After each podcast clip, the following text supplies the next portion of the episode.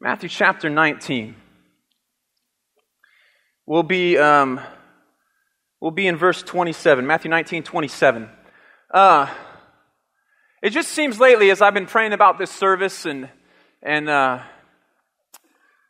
speaking with people, getting phone calls, asking, you know, people wanting to speak to a pastor, um, people coming to the church needing to talk to a pastor, I've been coming across this topic quite a bit. And so then, in just praying about this service, I just really felt the Lord uh, impress upon my spirit to say, Go here, go here. So, you ever ask the question, Hey, what's in it for me?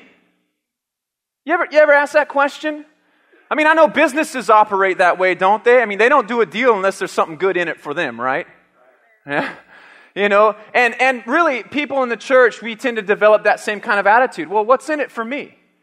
And we, we take a look at it, you know, in, in every single uh, way, shape, and form. Well, God, what's in it for me? What's in it for me? And, and Peter asked that same question. In Matthew chapter 19, verse 27, uh, we read here. It says, Peter said to him, and this is Jesus, he and disciples and Jesus have been talking. And Peter said to Jesus, We've given up everything to follow you. What will we get out of it? You see what he's saying? He's saying, Hey, Jesus, we've, we've, we've left our lives to follow you. What's in it for me? What's in it for me? You ever ask God that question? What's in it for me? Do we serve God for nothing? No. It's not a bad question to ask all the time. I mean, I mean, doesn't God tell us there's a reward for seeking him? The Bible says in Hebrews 11:6 it says this. Now, faith is with, uh, without faith it's impossible to please God. For the one who draws near to him must believe that he exists and he rewards those for seeking him right? So we, we don't believe God for nothing. There is something in it for us. God says there's a reward for those who think, seek Him. Think about King David in the Old Testament. He asked the question, What's in it for me? Remember this? Look to uh, 1 Samuel chapter 17. David's just bringing some cheese to his brothers at the battle line, and he comes up and uh, he says, What's going on here? And we jump into verse 25, and the men say, Have you seen the giant? The men asked.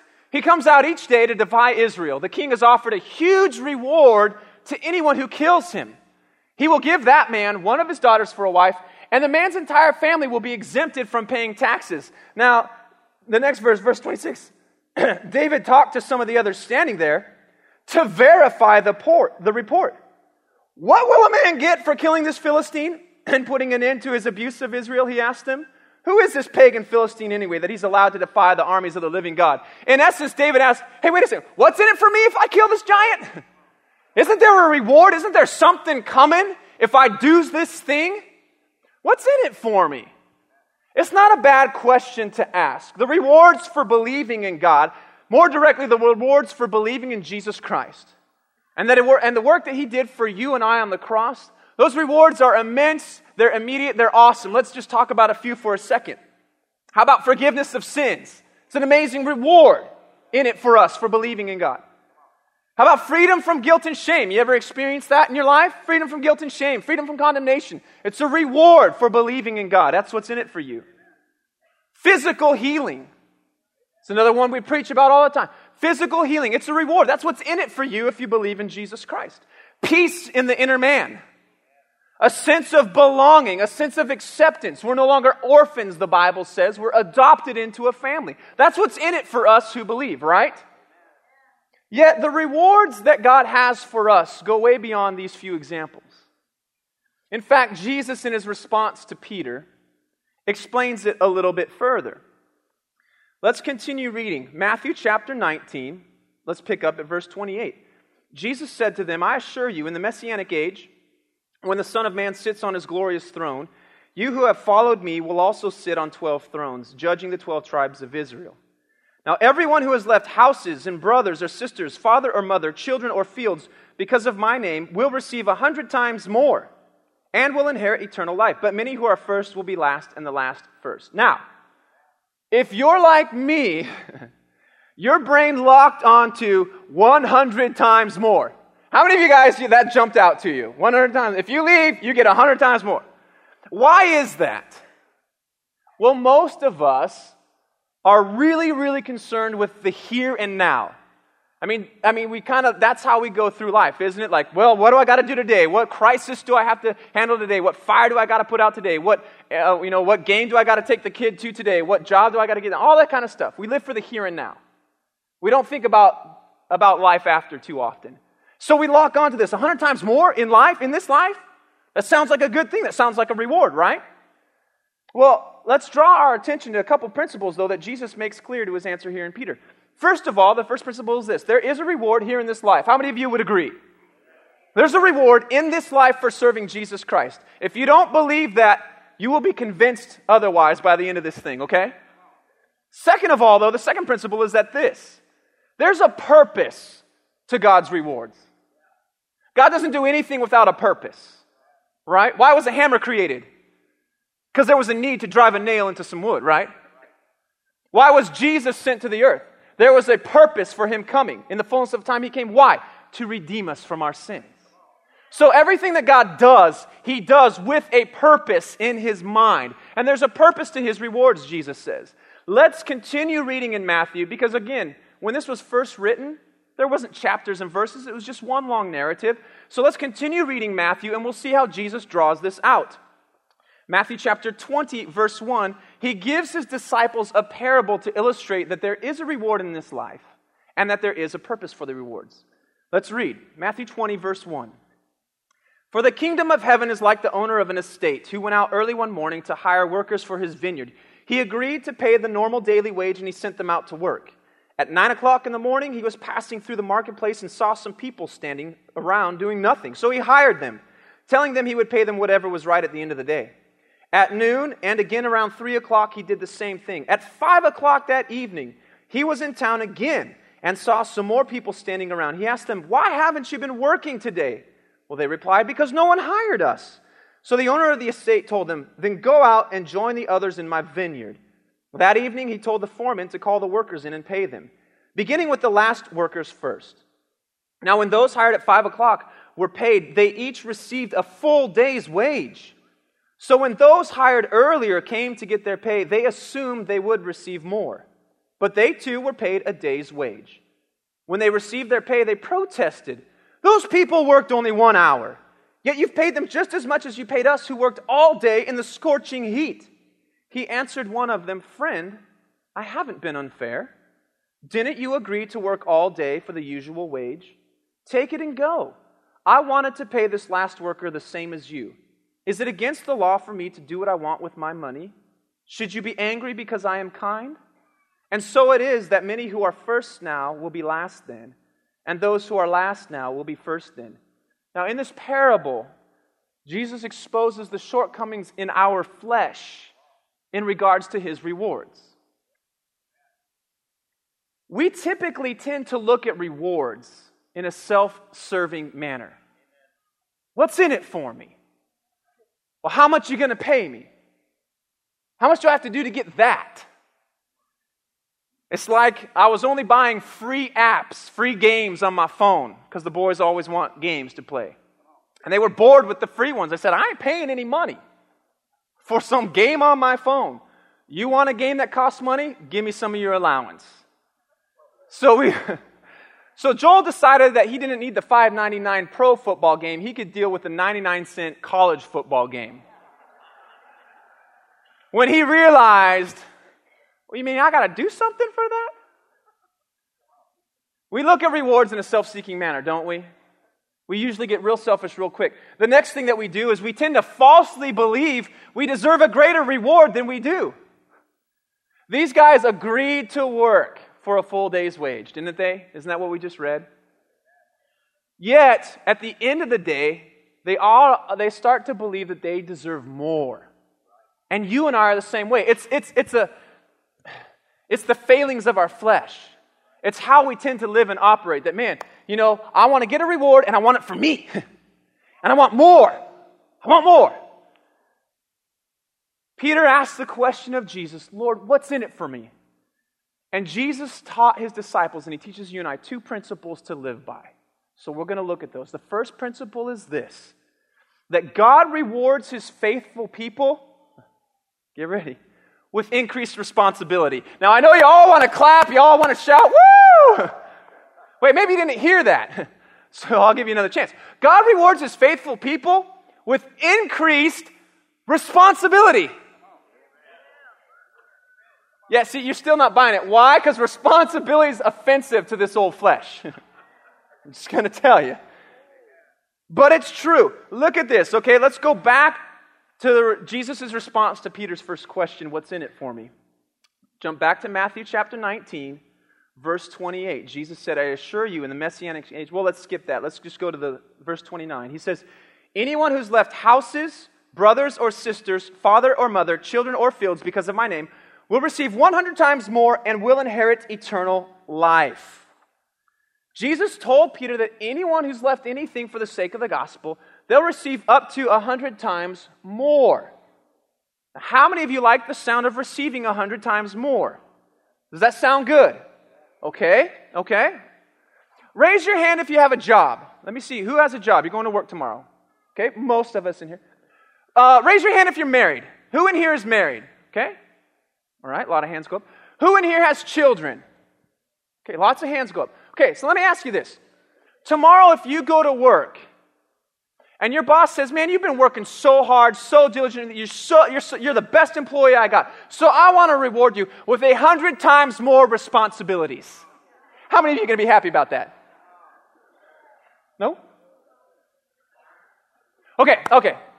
All right. Maybe that's not what was Jesus was saying. How about this? Okay, you, you come home from work, all right? Or, well, wives. Well, I'll, I'll pick on the wives for a second. How many of you tomorrow you would like to wake up and God says, You're such a good, faithful wife to your husband. I want to reward you. And today, you now have 100 dinners to cook and prepare for men who are coming home from work today. How many of you think that's a good reward? No? Husbands, how many of you would like to come home from work and have 100 times more wives saying, Honey, I just want to talk and tell you all about my day? what? No, wait. A minute, you're laughing. Isn't that what God said? He would reward us with a hundred times more? Do you think God's rewards are a little bit different than what you and I think about when we think about rewards? Yeah, God rewards his faithful people with responsibility. Whew, it's not an easy pill to swallow. I think this is probably why Mark's gospel account of this parable phrases it a little bit differently. Mark says this. In Mark chapter 10, verses 29 and 30, he says, I assure you, Jesus said, there's no one who's left house, brothers, sisters, mother, father, children, or fields because of me in the gospel who will not receive a hundred times more, now at this time, houses, brothers and sisters, mothers and children, and fields with persecutions, and eternal life in the age to come. You see, we tend to not think of an increase in responsibility as a reward because then it requires something more of us. We laugh at the thought of having 100 more dinners to cook tomorrow night. Why? Because we know that that's going to require something of us. And oh, no, thank you. I don't want that. But God says, I reward my faithful people with responsibility. And it's not something to laugh at, it's not something to be scared of either. But why are we afraid of that? Well, people usually tend to attack or lash out or complain about the person at the top, the person in charge, the person with the responsibility? Doesn't our society today have the attitude that says, hey, I want the perks of being at the top, but I don't want any of the responsibility? Hey, you, you making $100,000? Well, I want 50000 of that, but I just want to sit here and just get it. But isn't that, isn't that kind of the mentality of our society? Certain segments, anyway, I should say. We all want the pleasures of life, but no one wants the pain, do we? The problem is we pull that into the church. We forget, however, that the church is not of this world. We are not of this world. We operate according to a different set of principles because we're of the kingdom of God, are we not? It's like the guy who comes to Christ midway through life. After being discipled for some time by his pastor, one day he asks his pastor, and he comes to him and he says, Pastor, I just, man, when, I want to know this. When am I going to finally, like, know the Bible? And, like, just, man, have this thing with God that you have. And the pastor looks at the man and he says, Well, I got to be honest with you. You're 40 years too late. You see, this guy wanted to spend the majority of his life just pleasing himself. He didn't want he didn't want to be responsible for the things of God. He didn't want to be responsible to the word of God, responsible to the requirements of God. So he lived his life. Then he comes to Christ and now he wants he wants the same thing that this pastor had. He said, "Man, you're 40 years too late." Isn't that how we live though? We want those perks, but we don't want to pay the price say, okay, Nic, well, it's kind of like, it's kind of hard. I want to remind us this morning that God's kingdom works in the opposite way that the world's kingdom works. The world tells you to work hard so you can earn a break. The world tells you to work super, super, super, super hard so that you can get the corner office and then take it easy and kick back and relax. In the kingdom of God, it works in the opposite direction. The harder you work, the more God gives you to do. His reward for faithfulness in the kingdom is responsibility. He says, Because you're actually doing something, I know you'll get it done. Here's more to do. When I was in grade school, I hated group assignments. Hated them. Why? Because my teacher always put me with the slackers. I had to do everything. Everything I had to do it if I was going to get a good grade on that. And I remember talking to the teacher one time. Like I'd had enough. I'm in sixth, sixth grade. I don't even know what enough is. Sixth grade. Mrs. Prindle, I can't take this anymore. This is the third group assignment in a row, and you're putting me with the slackers. Why? She said, Nic, don't you understand something? She said, if I put you with all your friends, you guys are to get an A. You'll get an A, your friend will get an A, that guy will get an A, that other guy will get You will all get A's. Everyone else will fail. But if I put you in this group, and your friend in that group, and then your friend in this group, and your friend in that other group, you four will still get your A's because I know the work that you will do. But everyone else in the class will come up higher because you're in that group. You see, responsibility is an awesome reward that God gives us. It's incredible. It's a blessing. You don't sound convinced.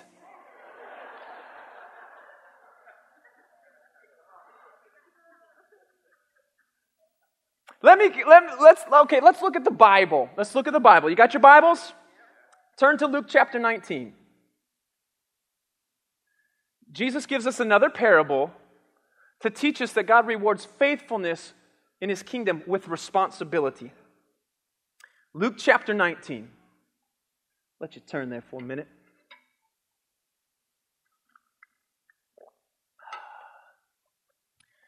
Jesus is talking, he's teaching his disciples again, and he says this A nobleman was called away to a distant empire. Luke 19, verse 12, by the way. A nobleman was called away to a distant empire to be crowned king and then return. Before he left, he called together 10 servants and he gave them 10 pounds of silver. Now, as of uh, Wednesday of this week, 10 pounds of silver is $5,108.80, just so you know. He gave it to him to invest while he was gone. But as people hated him, they sent a delegation after him to say they didn't want him to be their king. When he returned, the king called in the servants to whom he had given the money. He wanted to find out what they had done with the money and what their profits were. The first servant reported a tremendous gain, 10 times as much as the original amount. Well done, the king exclaimed. You are a trustworthy servant. You have been faithful with the little I entrusted to you, so you will be governor of 10 cities as your reward. Now, the next servant also reported a good gain, five times the original amount. Well done, the king said. You can be governor over five cities. But the third servant brought back only the original amount of money and said, I hid it and I kept it safe. I was afraid because you're a hard man to deal with, taking what isn't yours and harvesting crops where you didn't plant. You wicked servant, the king roared. Is that how you read? I read the Bible like that. Is that how you read the Bible? Just checking. Hard I am. Hard am I? That's how it actually says there. If you knew so much about me and how tough I am, why didn't you deposit the money in the bank? So I could at least get some interest on it. Then turning to the others standing nearby, the king ordered, Take the money from this servant and give it to the one who earned the most. Now here comes our flesh in regards to reward. But master, that servant has enough already. He's got enough already. Yes, the king replied, but to those who use well what they are given, even more will be given. But from those who are unfaithful, even what little they have will be taken away. Do you see how God wonderfully rewards his faithful men and women with a ridiculously disproportionate level of reward? This guy was faithful with $5,000. He turned it into $50,000. And the master says, Hey, why don't you go be the mayor, run 10 cities? Does that seem like disproportionate? 10 cities compared to $5,000? Or being, being put in charge of five cities compared to faithfully stewarding $5,000? God's rewards to his faithful people, man, they, you cannot compare how great and awesome the rewards are compared to what we put into it. You can't compare it. It's like comparing apples to oranges in our mind. And God is like this with all of his rewards. I mean, it doesn't make sense to me that as soon as I say, Jesus, would you be my Lord and Savior, he opens up his kingdom to me. That doesn't make sense to us. We're so in a, in a work and earn it mentality that it's hard for us to comprehend. You mean as soon as I say, Jesus, would you forgive me of my sins? Like everything else I read about in the Bible belongs to me? Yes. Isn't that amazing? Like we don't deserve that level of a reward, but we get it, don't we? Because God's like this with all of his rewards. He immensely rewards us. He loves to spoil us. There's no comparison to what it cost me to give my life to Jesus compared to what it cost Jesus to give his life for me. There's no comparison to that. I'm reaping a, a far greater reward than Jesus is. Right? He's like this with all of his rewards. And the Bible is clear that the reward for faithfulness is increased responsibility. Let me ask you this do we gain more freedom or less freedom as our responsibilities increase? Less. Yeah. I mean, do you spend more nights out with the guys after you're married or before you're married? Bef- before. Do you spend, hopefully, hopefully. Do you spend more money on yourself before you have kids or after you have kids? you spend more money on yourself, then you get married, then you never spend money on yourself again. the kids come, it just gets worse. if you're a godly husband. But okay. Uh, let me ask you this. How much stress do you have in your life, honestly? How much stress do you have in your life, honestly? Compared to how much you think President Barack Obama has to deal with on a daily basis? I guarantee you, we got less stress. We tend to live as though we have more stress. We believe we have more stress. But let's just be honest, we don't have as much stress as he does. Why? He's got increased responsibility. How, mu- how much sleep do you lose at night because you're so concerned for the welfare of this church? Compared to how much sleep Pastor Todd and Miss Tanya probably lose.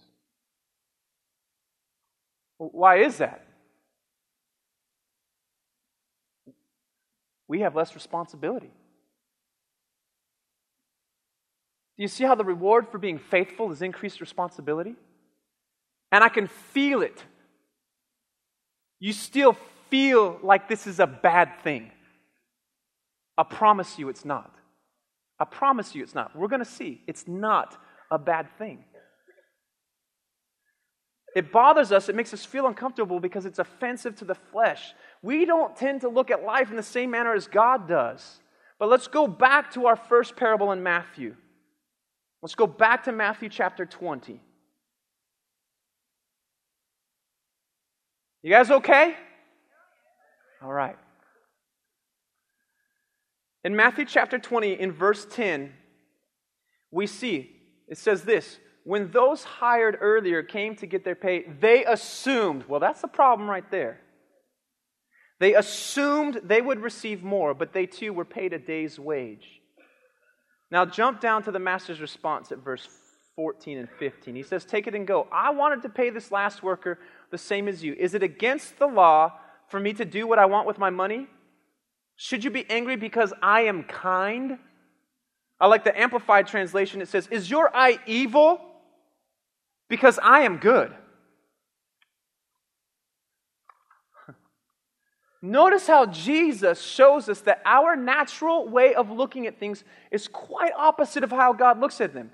We tend to see, if, we, if, we, if we're not looking through God's eyes, how we see things, we see them through angry, jealous, envious eyes. But God sees everything that He does as an act of kindness. We tend to look at things with an evil perspective, honestly, selfishly. What's in it for me? And God looks at it with an incomprehensible good perspective. This is a good thing I'm doing. It's a good thing I'm giving, God says. It's because we're so not like God yet. See, what happens is this as soon as God begins to move in his ways, those who are unfamiliar with God become legalistic and religious. Let me say that again. When God begins to move in his ways, those who are unfamiliar with him, unfamiliar with the goodness and kindness of the master, become legalistic and religious. They didn't bear the burden in the hot sun all day. Their life is easier. I'm over here being faithful all my whole doggone life. Forgetting how good the Master is, how good He's given it to you. We quickly forget that God is absolutely, absolutely good through and through. All that He does is good. In fact, would you just say that with me?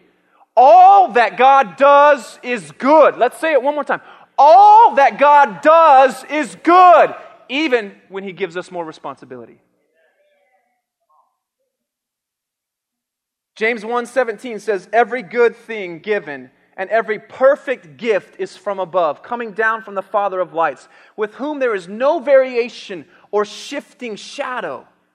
Look, let's settle this thing right now. Every reward that God the Father gives is good and perfect. And if his reward for faithfulness is responsibility, then responsibility is a very good thing to be given. Amen? I mean, let's, let's look at this picture for a minute. Look at this picture up on screen. Oh, yeah. Baby. Little baby in a diaper. So cute. We love it. It's so cute. You almost just like kind of take a bite out of that little roll right there. Just, ah, so good and cute. Right? Well, how about this next picture? Oh! No! I don't want to see that. Why? It's ugly when someone doesn't become responsible, isn't it? Oh, get that thing out of here, Miss Judy. That's scaring me. That's haunting me. It's terrible. That's a scary picture of someone who hasn't taken responsibility. But spiritually, that's what you and I look like. When we refuse to take responsibility for things in the kingdom, Listen, it's cute when you first come to Christ. Man, you first come to Christ, just come, man. Just, just, just come. Man, if you've been saved for a while, you gotta be growing out of them diapers.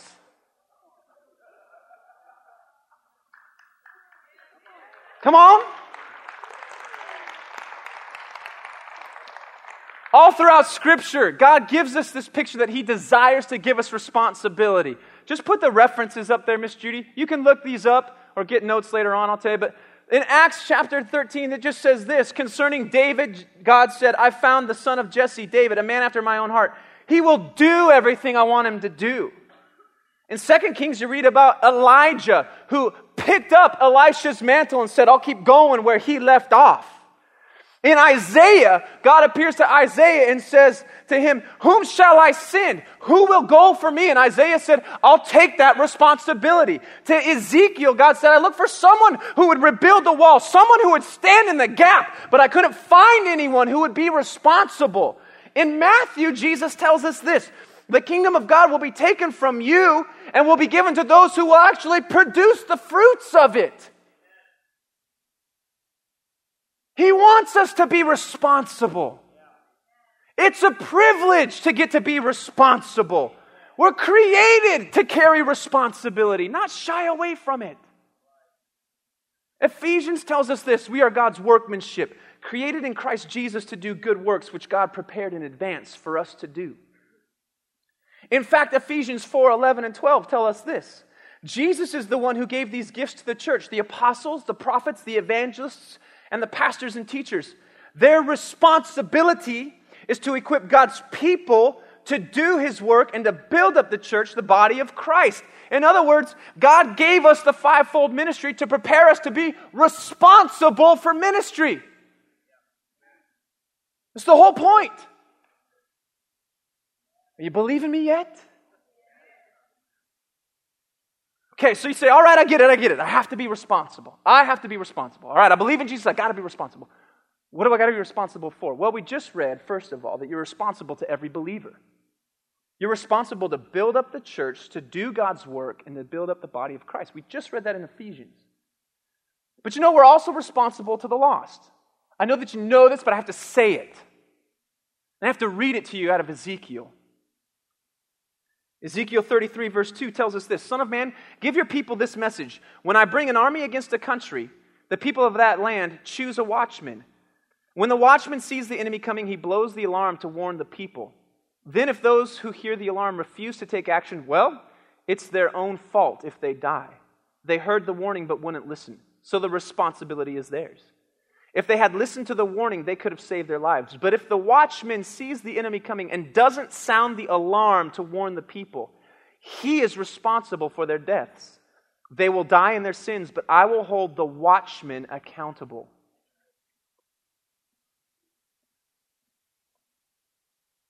We have a huge responsibility to one another as the body of Christ. We have a huge responsibility to the city of Lafayette who's still lost.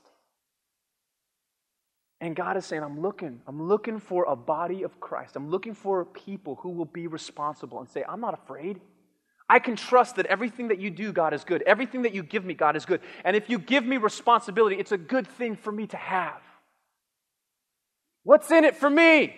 Responsibility's in it for you if you're faithful to God. It's a good thing. It's good that God gives us something that drives us to need Him more, isn't it? I thought I knew how to pray, and then I got married. I love you, baby. But it's a huge responsibility to be faithful to my wife. I got to be honest, that's, it's bigger than I can do in my own strength. And this responsibility of a beautiful bride causes me to say, Oh God, I need some more of you if I'm going to be responsible. I've got three amazing kids. It's an incredible responsibility, and it's a good thing God gave me because it draws me to say, Hey, God, it's me again. I still need a whole lot of help with them kids. Come on, God knows what He's doing when He rewards us with responsibility. So, the first principle to remember today is that this God rewards His faithful men and women with responsibility. Oh, it's good to know. And Jesus explains the second principle that we need to live by, which is this responsibility is the avenue by which you and I give God glory. Responsibility is the avenue by which we can give God glory. Let's go back to Matthew chapter 20, our original parable, the workers in the vineyard. Jumping back to verse 11 again, we see this. When they received their pay, they protested, these workers who worked all day. Those people only worked an hour, yet you paid them just as much as you paid us who worked all day in the scorching heat. And he answered one of them, Friend, what a gracious way God responds. They weren't being too friendly with their attitude, but Jesus says, Friend, I haven't been unfair. Didn't you agree to work all day for the usual wage? Take it and go. I wanted to pay this last worker the same as you. The workers hired at the beginning of the day failed to see their great privilege in being asked to serve the master all day. They failed to see. I get, I get to part, I, I got to partner with the master for 12 hours. Yeah, there was a lot of work. Yeah, we bore the heat of the day, but I got to be with the master 12 hours. They failed to see that they had a, they had, they played a, a huge role in bringing in the harvest. You know, most scholars believe that the reason why this guy went out and kept hiring people because the harvest was ripe, it was ready, it had to get in that day. So he kept going out to hire more people because he had to make sure that the harvest came in that day. And they failed to see they got to play a bigger role in the harvest because they given they had been given more responsibility for a longer amount of time. How many of us fail to see that?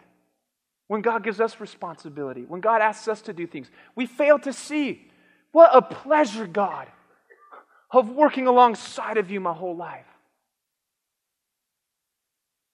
I mean, I, am not going to. I'm not trying to be mean or anything like this, but I've just heard. I've heard a lot of people say, who come to Christ later in life. I've never heard them say, "Well, I sure am glad I just did my own thing." I'm sure thankful I was a, a knucklehead for 42 years and three months. I mean, man, my life was awesome. I mean, life with God is pretty good, but man, I'm really glad I did my own thing for 42 years. Uh uh-uh. uh. Uh uh. These workers in the vineyard missed out. They got to be with the master for longer. They got to play a bigger role in bringing in the harvest, a bigger role in bringing glory to the master. I believe that their great con- contribution to the successful harvest probably ensured that the master would call upon them every season thereafter. Look how these guys worked for me for 12 hours, man. They worked good. I'm going to call them next year because of the way that they were faithful. Well, if you had to, how many of you guys have to work to earn money, to buy food, pay your house bill? Isn't it good that your boss lets you come back to work for the next pay period? It's a reward. It's a good thing. We got to see, like the kingdom of God sees, responsibility is a good thing. Why? Because it's an opportunity to give God glory. Now, how did, I mean, let's ask ourselves, how did this worker go home to his family that night? Did he go home and say, Look, everyone, I went and I worked in the vineyards all day long. Man, it was hot, it was tiring, but that master paid me a full day's wages, you guys. Groceries, problem solved for the next month. Lights gonna stay on, man. We got oil in the lamps. We can go buy some fresh straw, make our bed soft again. Why? Because the master let me work for 12 hours. It was awesome. That's a good master. I wish everyone worked for that master because then the, every family would be blessed like my family. Did he go home like that? Or did he go home? Man, you guys would not believe what I've been through today. I worked 12 hours and this conniving, greedy, selfish master, he only, he, he these other guys, they only worked an hour. They, he paid them the same as me. Can you believe the nerve of that man? Paid those guys worked one hour the same as me. And I can just see, I can just see the wife. Yeah, but honey, look how much money you. That's not the point. Yeah, but sweetheart, all our needs are met. I mean, you really need. No, sweetie, you don't understand. It's not fair. It's not right. It's the principle of the thing. The, the, the principle of the thing is this the more responsibility God gives you, the greater the opportunity you have to give glory to Him. What, what, what glory? to that guy's parents who was 35 and still in a diaper. What glory was he bringing to his folks? Man, listen, when we've grown old in the church without growing up, what glory are we bringing to our Heavenly Father? When we're still living in diapers, still complaining and griping, and I don't get this, and why, man, why they call me to ask for help all the time? Man, why, why do I gotta, man, they want me to get there early, and they got all these events, and they're doing all this stuff. It's because you're not seeing through kingdom eyes and realizing responsibility is a gift from God to give you an opportunity to give glory to God. Don't we want to live lives that bring glory and honor to the Father? Then let's take up responsibility. Man, think about the parable of the servants that were faithful with the silver. I mean, how would you like to be introduced to the master? Let's just say, let's just say you're walking up to meet that master. Would you rather meet him when he's in a good mood, rewarding that guy with being like, you get to rule 10 cities? You'd be thinking, whoa, dude, that master's awesome. I want to work for that guy. Look at what he's done for you. You got a maid, man. Or would you like to meet that master when you're in the presence of an unfaithful servant? Hey, I want to, I want to introduce you to my master. You wicked servant! You brought a friend to this private meeting. First of all, that's strike one. Strike number two, you weren't faithful. You didn't do anything with that money. Now, give me the money you got, and you can go join those other ones who hated me, didn't want me to be king anyway, and you're going to go die with all them. Oh, I don't want nothing to do with that, master.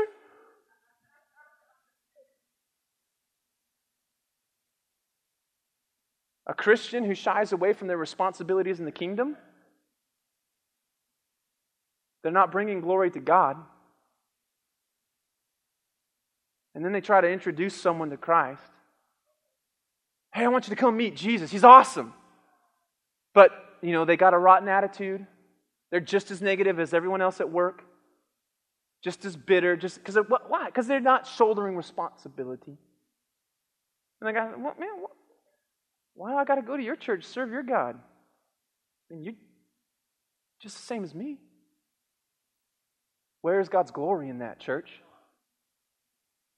Where is His glory in that? I mean, I know that these thoughts hit us all.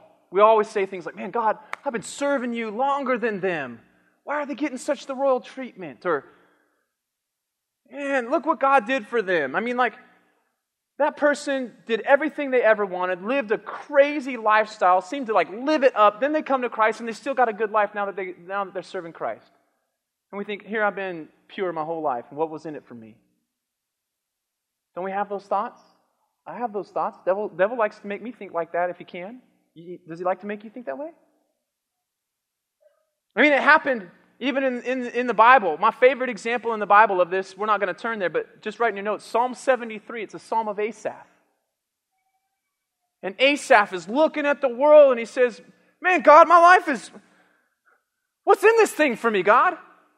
Look at those wicked people. They're happy all day long. They're out there partying, living it up. They got no cares in the world. They're not concerned. They're not concerned about eternity. They're not worried about anything. They're just happy go lucky. They're blessed in everything they do. And here I am, God. Serving you.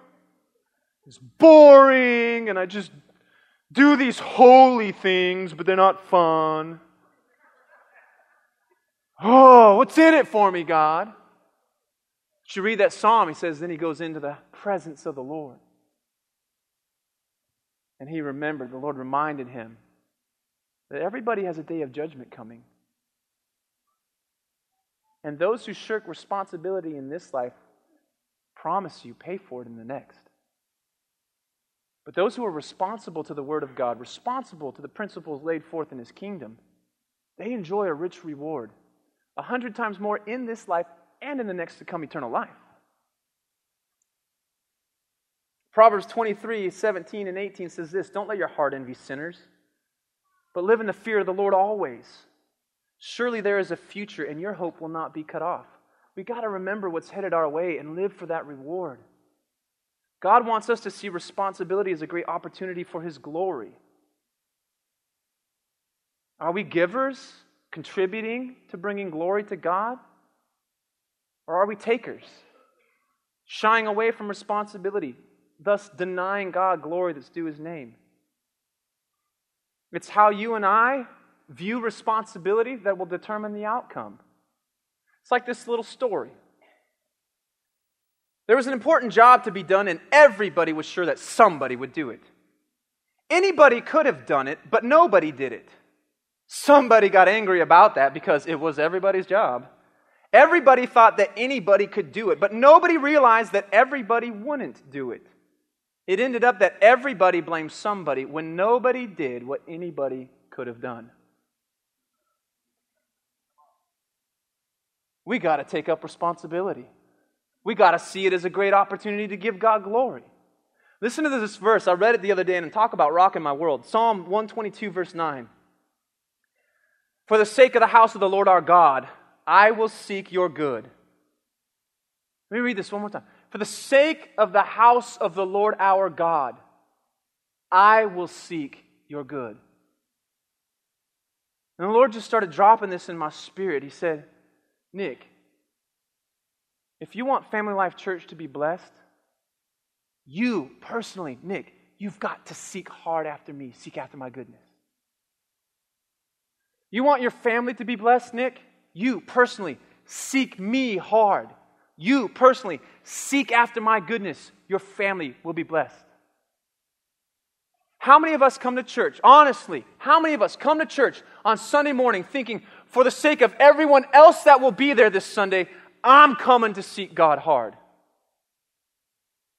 Or do we just think, oh, if I can just make it, oh, I just, whew, I made it to church. Oh, whew, survived another week. Now listen, I mean, I know that there's some weeks like that. I know that. I know that. But how about saying, God, for the sake of those people in my pew, man, I'm going to worship like there's no tomorrow today. How about, man, for the sake of those people that are going to respond to the altar call today, who need you, God, I'm going to be seeking you hard, letting you know that your presence is welcome here. I really believe this. Every one of us should probably be losing some sleep over this church at night. Why? Because we should all be taking responsibility for this thing, saying, This is my church. And according to the measure that I dig in, that I seek the goodness of God, for according to that measure, my, for the sake of my church, this place will be blessed. Listen, if you don't like your job, take responsibility Begin to say, this is, this is my sphere. This is my world. For the sake of the, of, of the atmosphere of this workplace, I'm going to start seeking you, God, because the atmosphere of this workplace needs to change. So I'm going to take responsibility for it. I'm not going to wait for someone else to do it. And I'm going to begin to seek you, God, on behalf of this workplace. And I promise you, your workplace will change. How about for your families? You don't like the family you got, or, or you're upset with the, your relationship with your spouse or something. Well, how about this? How about you take responsibility? Say, for the sake of my family, God, I'm coming hard after you. I'm going to come hard after you, God, because I know if I can seek you hard, if I will take up responsibility for this family, God, you'll pour out a blessing upon it. How about for the church, huh? How about for the church? How about for the sake of Pastor Todd? I'm going to walk through those doors. I'm going to be ready. I'm going to be ready. Ready for wherever He wants to go because I'm seeking you hard, God, so that I'm ready for wherever this thing's going. Whatever you want to do, Holy Spirit, I'm ready because I've been seeking you hard all week. So you won't have any problems with me being a hindrance to you touching your people. For the sake of the house of the Lord our God, I'm going to seek the goodness of God. I'm going to take responsibility so that God's glory can be released. Listen, when we avoid responsibility, we will run off course. You will. The moment you begin to look at responsibility as a burden and as a chore, that's the moment you're going to begin to drift away from the things that God has for you. The Bible's very clear. Look at Hebrews chapter 2, verse 1. Since all this is true, we ought to pay much closer attention than ever to the truths that we have heard, lest in any way we drift past them and slip away.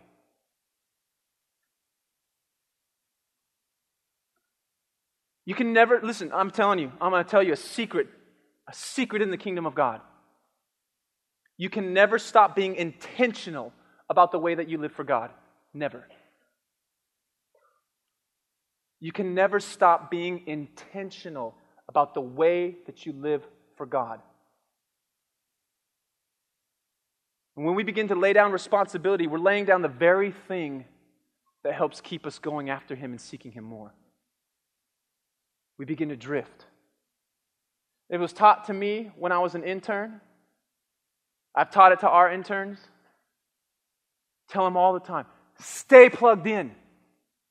Stay plugged in. Stay in a place where you have some sort of responsibility, whether you just got to, you know, whether you're a youth leader, whether you get plugged into a men's group once you leave the internship, or you get saved, man, join a life group. Why do we preach that all the time? Because when you stay in a place that puts some type of responsibility on you, it keeps you accountable, it keeps you honest, it keeps you going after the Lord, saying, God, I'm going to be with those guys next week. I don't want to let them down. Or I'm going to be meeting with my girlfriends, God, and I don't want to let them down. Responsibility is such a good thing.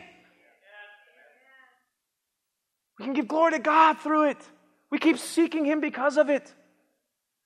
Hebrews 5 11 and 12 says this Concerning this, we have much to say which is hard to explain. Since you've become dull in your spiritual hearing and sluggish, even slothful in achieving spiritual insight. Wow, what a compliment. For even though by this time you ought to be teaching others, you actually need someone to teach you over again the very first principles of God's Word. You have come to need milk, not solid food. What was happening in this day in which Hebrews was written still happens today. Men and women begin to look at responsibility as a burden, they begin to avoid it. Thus, they become dull, they forget what, one, what they once knew, and they need to start all over again with baby food. I'll bet every single one of us in this auditorium this morning can think of someone we know, perhaps many people that we know, they once burned bright for God.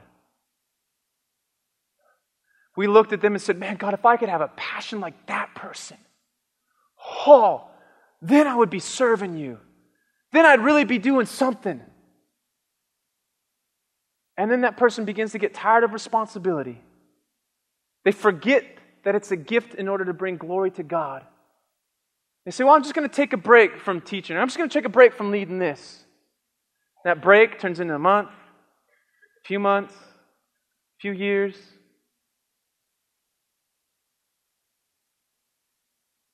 Pretty soon, there's no fire in him at all for the Lord. I know you guys can think of people. I can think of people. I graduated with 40 people in my ministry school. Not even half of them. Not even half of them are living for God anymore. Why is that? He said, I've, I've had enough with responsibility. The very gift that God gave them to keep them close to Him, they walk away from. They drift. They drift. They began to ask, What's in it for me from a selfish angle? They were like those vineyard workers saying, Tired of working hard all day. What's in it for me? That guy's not been serving you as long, and they're still getting all the good stuff. They got tired of the responsibility, they got tired of it. Didn't see it as an opportunity to to work with God longer. And they drifted. You know, it's sad, but it's true. All too often, as soon as you stop serving the kingdom, you stop serving the king.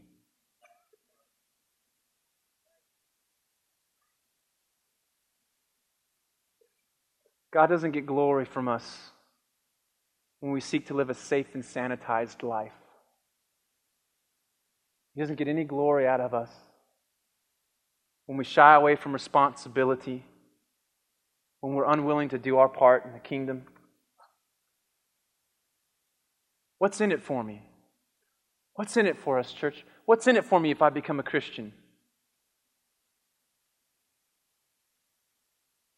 What's in it is this for the faithful, you get responsibility. For those who shoulder that responsibility, you get to see the glory of God displayed through your life. It's not yours, but you get to see it firsthand. So, how do you see responsibility? Would you stand?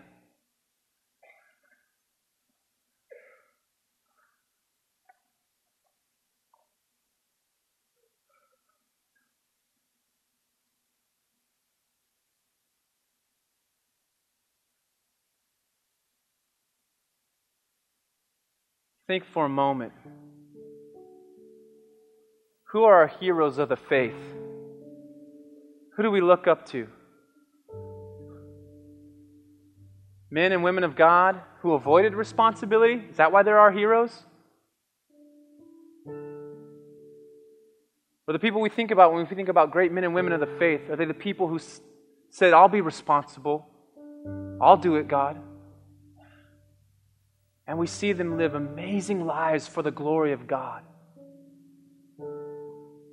Oswald Sanders says this when God does find a person who's ready to lead, to commit to full discipleship, and take on responsibility for others, that person is used to the limit. We must aim to put more into life than what we take out. Are you ready to commit? Are you ready to commit to responsibility? Are you ready to commit to seeing responsibility as an avenue by which you can bring glory to God? I'm going to pray for three groups of people this morning. I really feel this. There's, there's one group of people in here. You're afraid of taking on responsibility. You're afraid that if you surrender to the Lord, and you let Him control your life, you're afraid that you'll be unhappy. You're afraid that you won't enjoy your life. You're afraid that God will wear you out, wring you out. You'll be tired and exhausted all the time. Do not forget that every good and perfect gift comes down from our Heavenly Father. Don't be afraid to take on responsibility. There's another group of people here in this room today you're like Asaph. If you read that psalm, he says, My feet nearly slipped. He just about stumbled and fell. You're just about to slip into seeing responsibility as a burden, as, as something to begrudge, something to avoid. God is wanting to tell you today don't slip. Don't shy away from your responsibility. I have purpose for you. I still have things I want you to do. Yes, it's work. I'm not saying it's not work. But it is a privilege to co labor with the creator of this universe, to be used by God, to do something for Him. God would say to you, get your perspective back. Get your perspective on responsibility back. And there's a third group of people here in this room today that God wants us to pray for. You've not even signed up to join God's team. I mean, you don't even, you're not, you're not even, not even a part. I want to pray for you. Here's what we're going to do, man. I want everyone to bow their heads and close their eyes this morning. I'm going to be very, very clear. This morning, if you're in this first group of people, you are afraid of taking on the responsibility that God's Spirit has been speaking to you. You know there are some things that God wants you to step out and do, but you are afraid of taking on that responsibility for God. I want you to just simply raise your hand. Raise your hand. Let me see. Yeah, because I want to pray for you. I see your hand. On my left, I see it on my left. I see your hands on the right. On my right, I see your hands. Okay, thank you. You can put your hands down. I'll pray for you in just a second. That second group of people, you have been living for God. You have been taking up responsibility, but you're, you're slipping to that point where you're getting tired and you're saying, I don't want to anymore. It's time for someone else to do it. It's time for, you're, you're, you're tempted to shirk that responsibility. You're starting to lose kingdom res- perspective on responsibility. And you knew God was speaking to you today. Would you just raise your hand and say, That's me? I need to regain my perspective on what responsibility is. I, I see those hands in the front, see hands on my left, on my right, I see them up all over the place. Okay. Thank you. You can put them down. How about that third group of people? You said, I, I'm not even, I, I don't even believe in God yet. I've, I've never given my life to the Lord. How can I even be responsible for the things of His kingdom when He's not even my king yet? Raise your hand if you would say, Jesus is not my Savior. He is not my King. I am not living for Him, but I want you to pray for me. I want to. Would you raise your hand? I see your hand over here on my left. Any other hands? Just want to take a minute. Listen, would you do this? Do me this one favor. If you raised your hand for any of those groups, you're afraid of responsibility, you're beginning to see responsibility in the wrong way, or you you raised your hand and said, I want Jesus to become my king. I want to live for him. Would you come down here and join me? If you raised your hand for any of those three, please come join me because look, I am standing down here now. I'm not up here as a pastor, I'm down here. I'm down here as a man saying, God, I don't want to be afraid of responsibility. I don't ever want to lose sight on what responsibility is all about. Please come join me. We're going to pray together this morning. If I could have some altar workers come and just lay a hand on the shoulder behind them in a moment. In a moment, an altar worker is going to say, turn around and just say, How can I pray for you? And they're going to pray with you about your specific need. But I'm just going to lead us all in a prayer right now. Church, would you just close your eyes, stretch out your hands towards this altar area as people are responding to God? The Spirit of God is touching their hearts, speaking to their spirits this morning. Lord Jesus, I thank you for this word. And I thank you for your people that are responding to your word with a whole heart. God, I pray in the name of Jesus that we would not be afraid of responsibility. Father, help us to not be afraid. To not be afraid to say, Lord, I will do that which you have called me to do. Lord, in the name of Jesus, right now, we just bind fear. We bind the lies of the enemy that are trying to deceive us and keep us from living for you and shouldering responsibility and taking up that which you are asking us to do. And God, I pray in the name of Jesus for those who have been responsible, they've been doing it, but their feet have almost slipped, God. They've begun to look at responsibility as a burden, as a chore, instead of a gift from God. Father, I pray that you would renew a kingdom perspective in them, renew a kingdom mindset, God. That responsibility, it's a great privilege, Father. It draws us closer to you, it keeps us walking next to you. Father, it keeps us experiencing your presence, and it keeps us in a place of safety and dependency upon you. God, I pray in the name of Jesus that you would just touch them, Lord. Touch them, Lord. Touch them, Lord, as they say, God, I will continue to be thankful for responsibility. I will continue to do that which you have asked me to do. And God, I pray for those this morning that said, Lord, I want you to be my king. I want to serve your kingdom. I want to live for you. God, would you touch them this morning? Pour your spirit out upon them. Lord, in the name of Jesus, touch your people this morning. Father, I thank you and I praise you for this service today. I thank you for this time together. God, I pray in the name of Jesus that your spirit would just flow across this entire auditorium.